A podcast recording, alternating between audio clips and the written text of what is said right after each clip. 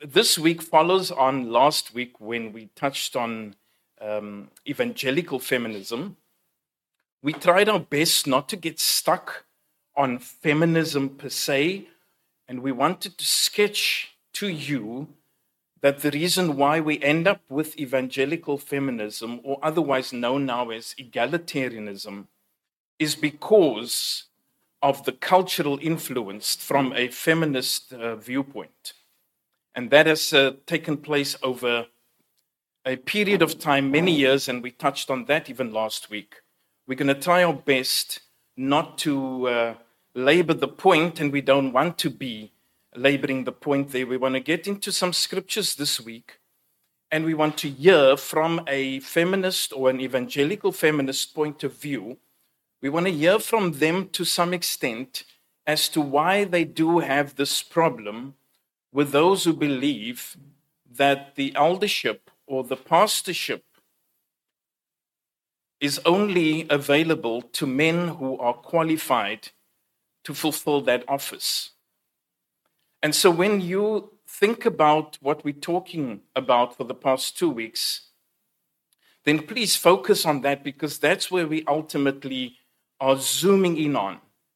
It's the whole idea of responding to the evangelical feminist who says that a woman can also lead in a church and be a pastor, be an elder. That's the challenge. And I say that very quickly and I say that up front because I know if we should have question or time for questions, then at least it safeguards me already because I've narrowed down and we will exclude all those who want to talk about feminism. We want to talk about the Word of God and specifically around our particular topic. Let me also rush to add that um, Pastor Denver and Pastor Peter, and um, I'm sure Pastor Don, I haven't, I've only seen him um, um at this moment when I entered, but I'm sure they are so eager and so keen to jump in to answer any of your questions. So we're going to move. Um, and again, our key objectives today are just twofold. We want to explain biblical teaching around the value, role, and function of male and female in the church. And then we want to affirm scripture that only men can qualify for eldership. All the other key objectives I think we've covered already. So, in today's teaching plan, we're going to spend some time on Timothy, and hopefully we can get there quickly, and then a little bit Corinthians, and then we'll end off with uh, complementarianism, just briefly about it, although I'm not too keen to use these words, but they are there. And uh, what can we do about it? Uh, theologically, we have to use certain terms to describe certain beliefs and certain people. And so I guess the best at the present moment and probably going forward yeah, and has been accepted is the egalitarian view and the complementarian view. So, just quickly, in terms of session one, you will remember, and I just want to quickly recap on some of that. We did look at the hermeneutics, some definitions, some history we've given, and then we explained some of the principles by which the evangelical feminist um, conduct themselves and what they believe in. And then we made some brief com- comparisons between the egalitarian and the complementarian view. So that's what we did last week. And so we want to just reiterate that, um, especially point number four, the church is constantly under attack, even from within the church. And can I just say quickly at this stage that when we talk about the church, we are talking about the body of believers in the Lord Jesus Christ. Jews and Gentiles who have put their faith and trust in the Lord Jesus Christ. He is their Savior, He is their Lord, He is their King. And sometimes when you use the word church, people think you are referring to a denomination, possibly the Roman Catholic Church, etc. We are not referring to um, any of such. We are referring to the Church of the Living God and um, ultimately, we are obviously also speaking about the expression of that universal church, which we find in a local um, gathering like here today at Living Hope Bible Church. And then we have stressed the inerrancy, inspiration, and authority of Scripture, and we'll probably touch on that a little bit more. Again, I want to open with this, um, with this reading, and uh, there's a reason why I've opened uh, with this reading. 2 Peter chapter 1, 20 to 21. But know this first of all, that no prophecy of Scripture is a matter of one, one's own interpretation, for no prophecy was ever made by an act of human will, but men moved by the Holy Spirit spoke from God. And this is so important in the light of our topic, in the light of our subject, and in the light of just engaging even more broadly uh, in, the, in the Christian world. I just heard the other day when I was uh, doing some listening in on some clips, and on a particular panel, somebody was asked, What does the Apostle Paul mean when he speaks in 1 Timothy chapter 2? And the person responded and said, Paul is not Jesus. I would prefer what Jesus say than to what Paul says. And these were a group of believers and this is obviously for all to see. Now, that in and itself is extremely dangerous. It's extremely dangerous if you have that approach to the Word of God. And hence, we, we love reading these scriptures over and over to remind ourselves that the scriptures that we have in front of us, they are not of human origin. They were not privately developed um, somewhere sitting under a tree. Neither did Paul just privately come up with some suggestions about women and men. And no, Paul is not a chauvinist. Paul received scripture as the others have received scripture, um, this inspired word of God through the Holy Spirit, not of human origin, not of human will. It is all of God Himself. Yes, God did use human writers and use their intellect and use knowledge, etc. But the Word of God comes from God, and the Word of God is inspired, and God is the divine author and originator of Scripture. And that includes Old and New Testament. Please note when the writers wrote, the Old Testament was available fully, but the New Testament was still in writing. And obviously, they have not only been referring to Old Testament teaching, but they've also been referring to all New Testament teaching that we have in front of us today in Holy Scripture. This particular scripture, 2 Timothy 3 16, 17, all scripture is inspired by God and profitable for teaching, for reproof, for correction, for training in righteousness, so that the man of God may be adequate, equipped for every good work. Scriptures breathed out by God, old and new, and uh, it is profitable, as we've even heard this morning in Denver's prayer, that God's word convicts us, changes us, makes us holy, and it trains us up in righteousness. So let me go to Genesis. And the reason why I go to Genesis is very simple. I'm not sure if my font this week is big enough. I'm hoping it's big enough. I, I tried my, my best. Let me just check for those, for those old ones at the back. Um, sorry, the young ones too at the back. I get a thumbs up. I hope it's, um, it's big enough this week. The reason why I go to Genesis first is just to lay some sort of foundation. And you'll see later on, because that's where everything began we find out about male and female in Genesis, and specifically Genesis 1, because we, we are told about how God created all things and He's also created male and female.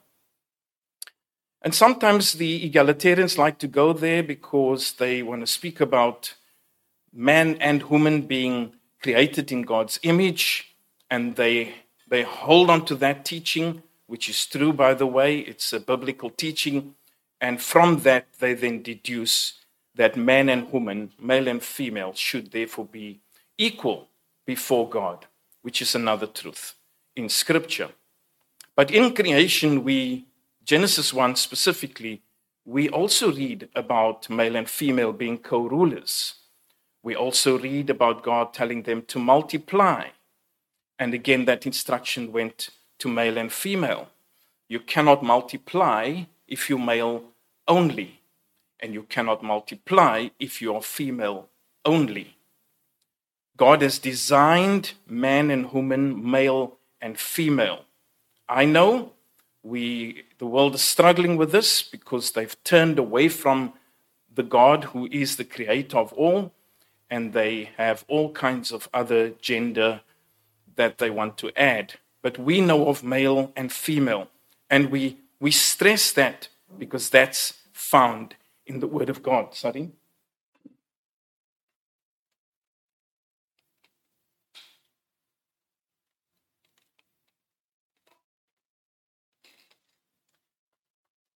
And then it's in Genesis, it's also in Genesis that we find out that man was the designated designation for male and female. When we go to Genesis 2, the focus is on humanity, and man is then um, created first, says the Bible, out of the dust, and then we only find um, woman being created afterwards, and God goes into more detail and he tells us all about humanity. And then he gives man responsibility in the garden. And then man is given rules don't eat of a particular tree.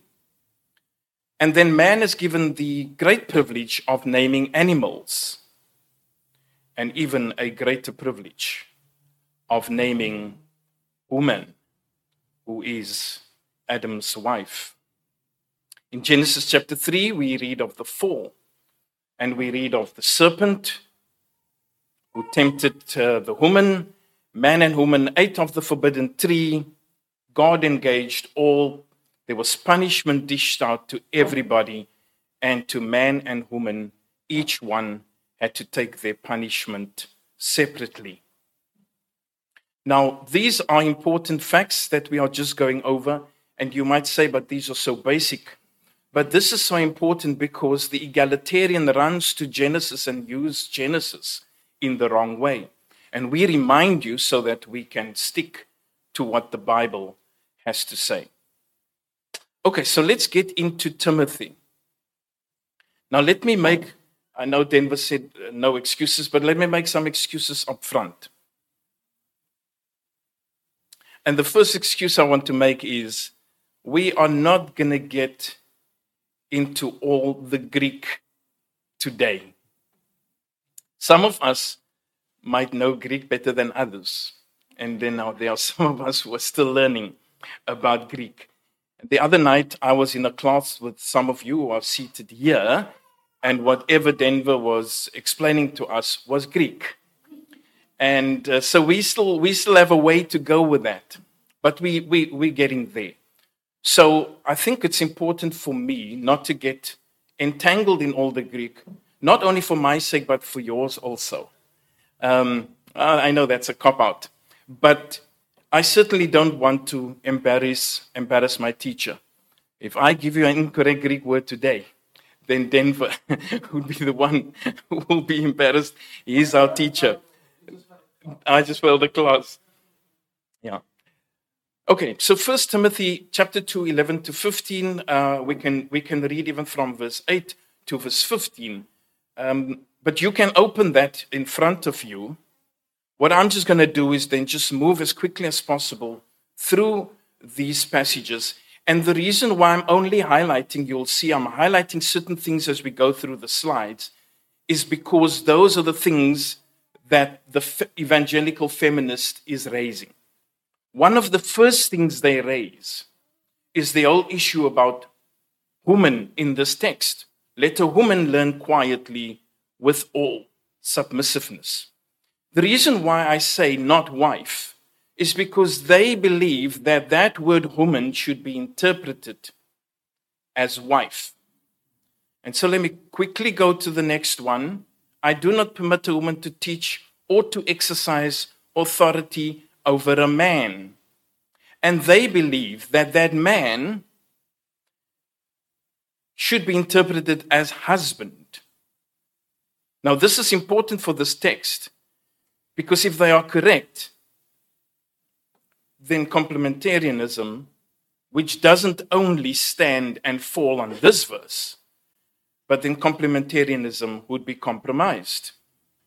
But here's the thing when you read Timothy and you read this passage, if we were supposed to insert wife there, then it doesn't make sense because let a wife learn quietly with all submissiveness, and I do not permit a wife to teach or exercise authority over her husband. So if two people were in church today, let's go to Peter and Dorothy, one of the elder, uh, one of the elders in the in the assembly. If this verse was to be correct as such, then it would read, Then let Dorothy learn quietly with all submission. Sorry, let Dorothy, I went the wrong way. Let Dorothy learn with all submission, and I do not permit Dorothy to teach or exercise authority over Peter, because Peter's husband. So you see, it doesn't even make sense when they do that. But they believe it's a wife and it's a husband. And the reason why is because they want to move away from woman and man, male and female. They want to move away. Again, we could go into, into the Greek discussions, but all the theologians and the scholars have, fortunately, they have applied a literal, or those who apply a literal grammatical and contextual approach to the scripture have, have, have come to realize that that suggestion can never even be entertained at all because it doesn't make sense, but also contextually, it, it just doesn't make sense and it's not in keeping with the entire portion of Scripture. So all believe who have a literal and grammatical and a contextual approach to Timothy and to Scripture as a whole, they know that that word human should be human contextually. I want to add that the word that's being used there can be, can be wife, can be woman, can be wife. I want to be honest with the text there and honest with the Greek. But contextually, it doesn't make sense. And, they, and, and also, Paul is very specific when he speaks about a woman and a man. And he's also very specific when he goes to speak about a husband and a wife. And hopefully, I can show that also from Scripture. So, firstly, contextually, it doesn't, it's not, uh, uh, um, those who apply a literal and grammatical approach don't arrive at that conclusion. And then it doesn't make sense. And then, if we just look at how Paul writes, it also is not consistent with what Paul, um, how Paul writes in Scripture and in the epistles he would be very specific about using the correct words. In this context, woman should be woman and man should be man. And the evangelical feminist would still contend that it should be wife and man. We've already touched on this. Not a married man, because the context determines that. So, can I, can I ask you just to turn with me to Romans 7 and verse 2?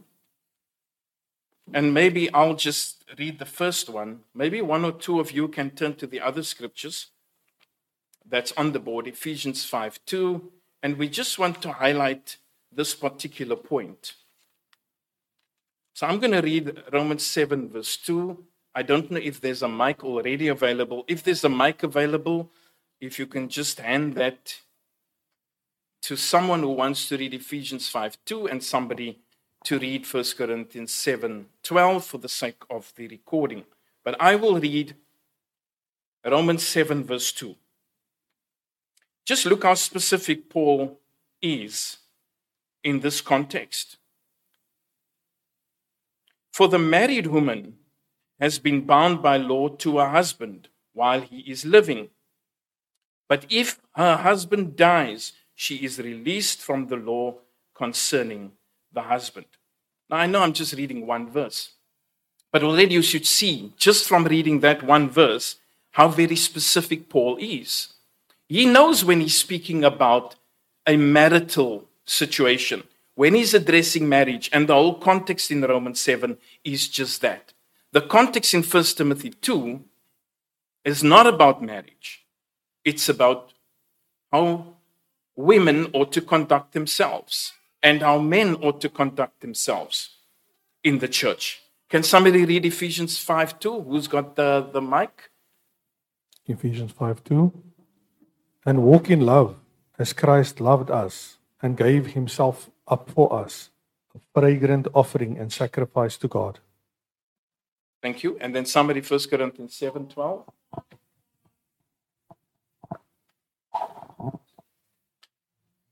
First Corinthians 7:12 To the rest I say I not the Lord that if any brother has a wife who is an unbeliever and she consents to live with him he should not divorce her Well, again, just to remind you, in those verses, Paul is very specific. In Timothy, Paul knows he is not speaking about a husband and a wife relationship. 522, thank you. Thanks, thanks for that. Thank you. Did we read the wrong verse? Is that what you're saying, Denver? Uh, Lorenzo, can you can you read it again, please? We need to we need to be accurate. I know we finished that uh, verse already, but please, thank you. Ephesians 5:22 Wives submit to your own husbands as to the Lord. Thank you. That, uh, th- uh, well, again, that that verse just um, that verse just confirms again well how Paul goes about writing and how specific he is and what he has in mind. I do not permit a wife. We go further in that um, in that section. I do not permit a wife to teach or to exercise authority over her husband. Again, I want to make this point. If that is what the verse is saying, I do not permit a wife to teach or exercise authority over a husband, then we have a situation where only husbands pray in the church.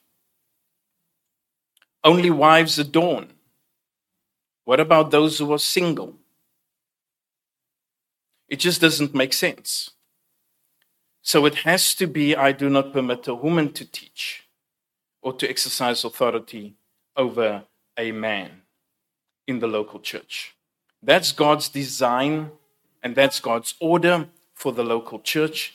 And the feminist is uh, trying to look for ways around it and trying to create instability within the local church and confusion amongst God's people.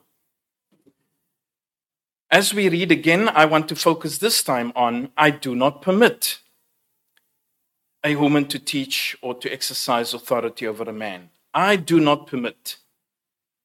I wonder, Denver, can you give the thumbs up have we got the right um, Greek word there? Epitrepo. It's in its present tense. It's in its present tense. That particular verb is in its present tense. Why is this important? Is because the egalitarian says if it's in its present tense, then it only applies to that particular period of time. So that's the hermeneutic. So whenever the writer writes and is using the present tense form of the verb, then that particular command and instruction remains there because it's of a temporary nature and it doesn't have a lasting impact on us. So, therefore, it's a temporary command. Further to that, they argue that Paul says and uses a lot of I and me in his teaching. I, Paul, I say, I command, I recommend, I suggest, etc. I, Paul, therefore has to be interpreted as temporary. So, two things is going on at this point in time. I do not permit, it's present tense. That verb is in its present tense. Therefore, the argument is it remains with the Ephesians at the time of Timothy teaching. I, because Paul uses I so often, also they believe it remains temporary. But again, if I was to ask you to avoid any questions from you to me, if I was going to ask you, does those two points that they raise, does it not concern you? What is the implication if that's the way we are to interpret scripture? If every time you see a present tense form of the verb, it means that that instruction and teaching belongs there and it doesn't have lasting impact. And secondly, whenever Paul or Peter or John, whoever's writing, whenever they give an instruction and use I and me, then we have to deduce that that instruction is also temporary. So let me give you some of the present indicative um, form of that verse. Uh, sorry, of the verb. And there are some examples in 1 Timothy chapter 2 and verse 1, Romans chapter 12 and verse 1, Ephesians 4, um, verse 1 are all examples of that. So I'm going to read Romans 12, verse 1 for you. For the sake of time, let me just read that quickly for you. And I want to show you that if we do follow, if we do follow what they are teaching, the egalitarian view, then this is what doesn't apply to us anymore because it only applied to the, to the believers at Rome. Paul writes in Romans chapter 12 um, and verse 1 Therefore, I exhort you, brothers, by the mercies of God, to present your bodies as a sacrifice, living, holy, and pleasing to God, which is your spiritual service of worship. I hope you see the impact. If that remains with the Church of Rome and is not applicable today, then you can do whatever you want to do with your life, with your body, etc. Because, by the way, any related instruction like this is probably also going to be in a present indicative, and it's also going to be written by Paul or Peter, and you will come up with the same conclusion. This is dangerous in terms of how they exegete, how they hermeneutic, their hermeneutic, in terms of how they understand Scripture. It is dangerous, and we need to be aware of it and need to stay far away from that because it undermines the authority of Scripture. In fact, if it's not Schreiner or if it's not Kostenberger, uh, one of those scholars um, in my reading, they have said there, there are about 760 times in the English language where the present indicative is being used. You might as well go to those 760 times and tear out of your Bible, if that's the case. If the hermeneutic is valid, then we might as well tear that out of our scripture. And isn't that what people ultimately want? The attack on the authority, the inerrancy of Scripture, and the sufficiency of Scripture. There are enough, there's enough evidence to show very clearly that their view is an incorrect view and it is damaging to the church, especially when we sit with Scripture that explains so much, teaches so much, and commands so much of each believer. In 1 Timothy 2 8 to 15, there's instruction for women. So I'm still in Timothy. We've raised some of the key areas where they have attacked this scripture, this portion of scripture. And uh, the Bible makes it very clear what those instructions for women are. In verse 9 of that very chapter, speaks about their clothing, the woman's clothing. Adorn yourself. About their character of godliness. That should be their focus. Their conduct, having a submissive attitude in the church, submitting themselves to the leadership of men in the church. And then Paul gives reasons why he has given that instruction, and he takes them right back to creation. Please forgive me. He takes all of us right back to creation, and he gives creation as the rationale as to why women should be submissive in the church and they must not usurp any authority over men. And if you go back to Genesis 1, 2, and 3, as we've touched on earlier, that is why, and that is how important that section of Scripture is, as Paul gives the reason and the rationale. And this particular reason cannot be refuted. This particular reason will stand any test of any question, of any suspicion. The reason of creation. And Paul was very clear that it's because of all that took place in creation that God wants this particular order in his church.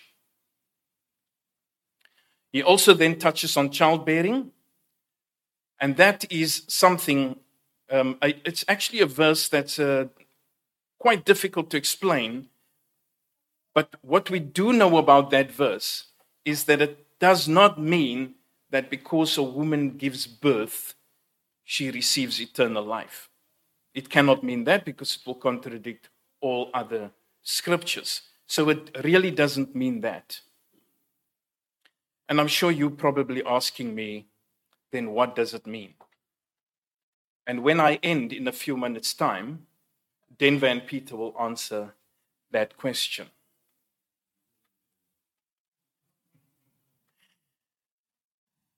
Suffice to say at this point, it's a, it's a, and I don't want us to get entangled in that right now. We can do that at the end.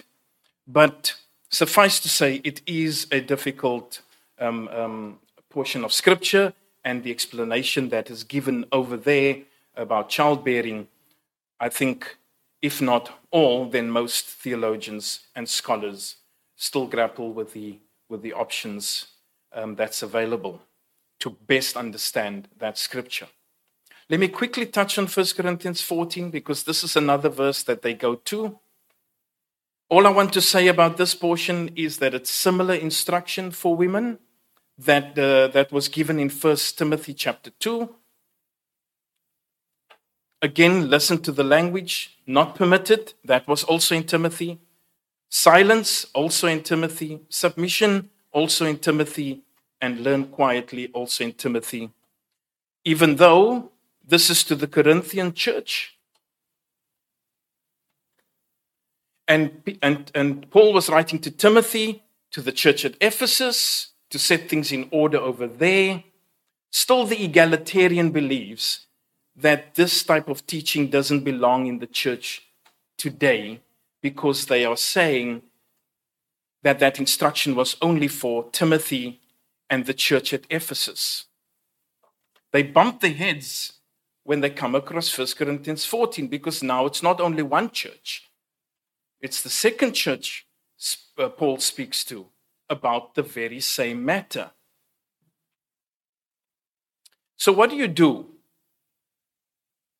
what do you do when you're caught in that corner? When you said something, you concluded something belongs only at that one particular church, and then you, you read further and you find, well, the same instruction goes to another church. Your argument falls flat. And what do you do when your argument falls flat? I tell you what you do. you tear that piece out of Scripture. Tear it out. And that's exactly what egalitarians do. They say that 1 Corinthians 14 doesn't belong in Scripture. Now, it's not all of them, but there are some of them that believe that it's a questionable portion of Scripture. And again, I stay in my lane. I will not venture down that path because I have not gone into that detail of study around 1 Corinthians 14 to question whether it should be in scripture or not. All I know for now is that it's there, and all I know is that it's similar teaching. And I do know that the egalitarians struggle when it comes to when it comes to these portions of scripture.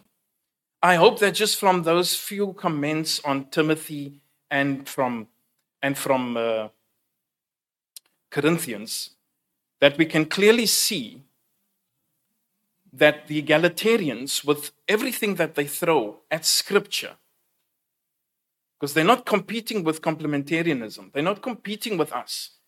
They are fighting Scripture, and Scripture um, is clear in terms of the role of men and women. So I just want to end off by showing the distinction between the office of an elder or an office held in the local church and giftedness because they have run to this also to try and find some firepower.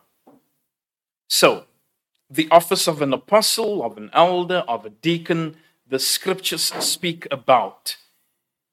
And I want to make certain points about um, an office. An office, men are appointed to that.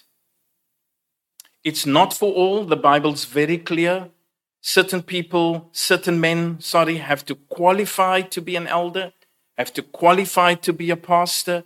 It is not for everybody. There's marital faithfulness that's involved as one of those qualifications, and the Bible is clear when it comes to an elder. He is supposed to be a husband of one wife. I cannot understand how a woman is going to be a husband of one wife unless you overthrow everything else that scripture says. Not a novice, and I stress one more time men only. When it comes to giftedness, don't confuse giftedness with, with an, holding an office in the church, as so many do. They believe because a woman is gifted, therefore a woman can hold the office. They believe because woman women in the church are able to teach because they have that gift. Therefore, it equates to a qualification as an elder. That is not what the Bible teaches us. Giftedness is based on God's sovereignty. He decides who gets what gift or gifts. In the previous case, there's an appointment, and it's not for all. In giftedness case, gifts are given by God freely you don't need any qualifications. You just need to be a born again Christian, and the Holy Spirit will distribute to you what God decides in terms of His giftedness that He endows you with. No maturity is required for giftedness. Yes, we mature as we utilize our gifts, but no maturity is required. And it's for all genders, male and female. So if you want to be a feminist, please remember it's for all genders. If you want to be a chauvinist, please remember giftedness are for all in the church, male and female. But when we're talking about an office, it's for men only. You want to be an elder, we are not going to call anybody, I hope, in this church an elderess. Ephesians chapter 5, 1 Corinthians 12, Romans 12 speak about gifts and how God endows people with gifts. We must never confuse the two. And the egalitarian always uses that excuse. And I come across that every day in my life. Roles for women, and this is where it gets tricky. And I'm going to end with this. You can read Outreach missions work, counseling women, teaching women, service, hospitality, community, and so um, much more work that women can do um, in the local church. Just in summary, egalitarianism was influenced by growing feminist culture. The hermeneutic is to deconstruct scripture and then reconstruct it in their own way, according to their own desires and their own views and philosophies.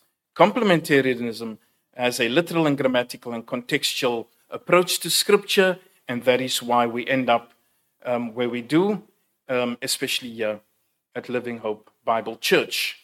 The church is constantly under attack, even from within. Genesis to Revelation, male and female distinctions and roles um, is clear. Creation, male and female, in the image of God we were created, and male and female do have different roles and functions in the church. Because we're created in God's image, we are of equal value, but in terms of our roles and functions, we cannot fulfill the same. The office of an elder, of a pastor, of deacons are for men only, and women have great roles to play in the church. Male leadership in the church and in the home. Thank you very much. There's still about six minutes um, to go. I've timed it very well. It will keep questions down to a bare minimum. Um, I wonder if uh, if there are any questions in terms of the resources. Uh, obviously, we will we will we can share some of that with you at some time. But it's good for you to purchase your own. And then I also want to thank um, some uh, who have shared some of those resources with us. I know I've I've got some resources from Mark Smith, but most of my resources actually came from a woman, and she's not a feminist. Um, I hope um, her name is Gaynor. If you know her, um, I'm sure um, she's not a feminist. So thanks very much, and I trust the Lord will bless uh, what was said today. Any questions? Yeah, yeah maybe, um, brother, if you can, um, because even if you say these things, or the role of a woman, the, the response will always come, yes, but are you saying woman is less than, as the inequality? So could you maybe just touch briefly on the difference between gender equality and gender roles, just to make a distinction between them? The, the, the teacher. Oh, Gender equality versus gender roles. Um, I think we, we touched a little bit on that. Um, today we didn't want to, uh, you know, dwell into all of that. There's just no time to dwell on all of that. But gender equality, and, and I, I, I'm, I'm not sure if you're talking from a feminist view, but from a biblical view, um, men and women are equal. They have been created in the image of God and they've been created equal. We see that in Genesis 1 already. Um, and, and so God has always God has always maintained that that there is, is that there is that equality between a man and a woman. The value of a woman, the value of a man in, in the sight of God remains the same. He made them male and female. And uh, in the in our standing before God as sinners, male and female, they are of the same value. They've got to come to Christ um, in the same way for salvation. Um, but the role that a woman and a man plays um, is a functional issue, and it's not a value issue. It's not um, an essence issue. So, male and female, in essence, man and woman, in essence, in their being, they are of the same value. But in their role, God says, I've got a different role for you to play. And that we see even prior to the fall, not only after the fall, prior to the fall. The egalitarians like to go to the fall and say, it's since the fall that um, this patriarchy came about, etc. Um, so, so that's not necessarily true. I believe there's a to support me. I hope. Uh, you also have to keep in mind the Trinity. Uh, the Son submits to the Father, and yet they are perfectly equal. If they weren't, that would immediately mean that there's a problem in our in our theology if we say that the Father and the Son are co-equal, and yet the Son submits to the Father. So the fact that a wife submits to her husband does not make her less or, or of lesser value than her husband because she does that.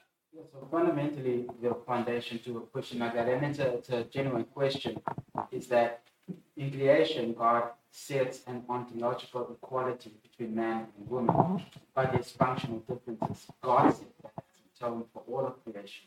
So there's no distinction in creation. There's a distinction in gender, there's a distinction in role, but in terms of equality, both of them receive the image of God. Both of them are said, um, uh, and, and they shall bear the image of God. Both of them are given the kingdom right to reign and rule. Both of them receive that in Genesis 1 26 to 28. So there's equality from God's perspective ontologically, but um, relationally and, and practically, there is a distinction. One quick, one quick point to just uh, support all that is that um, both in creation, God has made them equal, equal in the image of God, as the image just unpacked now. That same dynamic is carried over in salvation because Galatians tells us that in Christ is neither male nor female. They use that in a tremendous way because all of a sudden in their mind is that while creation has caused one, has, has provides one dynamic, now that we're saved, things are different. We are neither male nor female. They begin to be equal in that sense. It's not. But it's just that we are equal positionally. Our salvation is equal, that are equally righteous, but the roles still differ. And in fact, Paul then defines how that roles differ in very specific ways. Yeah, that's uh, Galatians 3.23 does speak about um, the male and female equality, slave and free equality in terms of salvation. God doesn't think men are more important in terms of salvation, nor does he think women are more deserving of salvation. So both of them, male and female, receive um, equal donations of salvation. I think our time is up because the Sunday school is coming in. if there were more questions, you can uh, submit it in writing and Milton will. Let me close. Father, we are thankful to you for uh, such a great and blessed opportunity to hear from your word. Uh, you are the sovereign uh, creator of all things and the wise creator of both males and females, and you know what is best for us. And so when Paul says that I desire, he speaks on your behalf. And uh, we have the instruction in your word uh, how to relate to one another, even as women are to submit and men are to lead. This is from your word. And so you desire us uh, to respond in this way. Pray for grace. Uh, pray for clear minds and uh, willing hearts to submit and obey. To give thanks in Christ's name. Amen.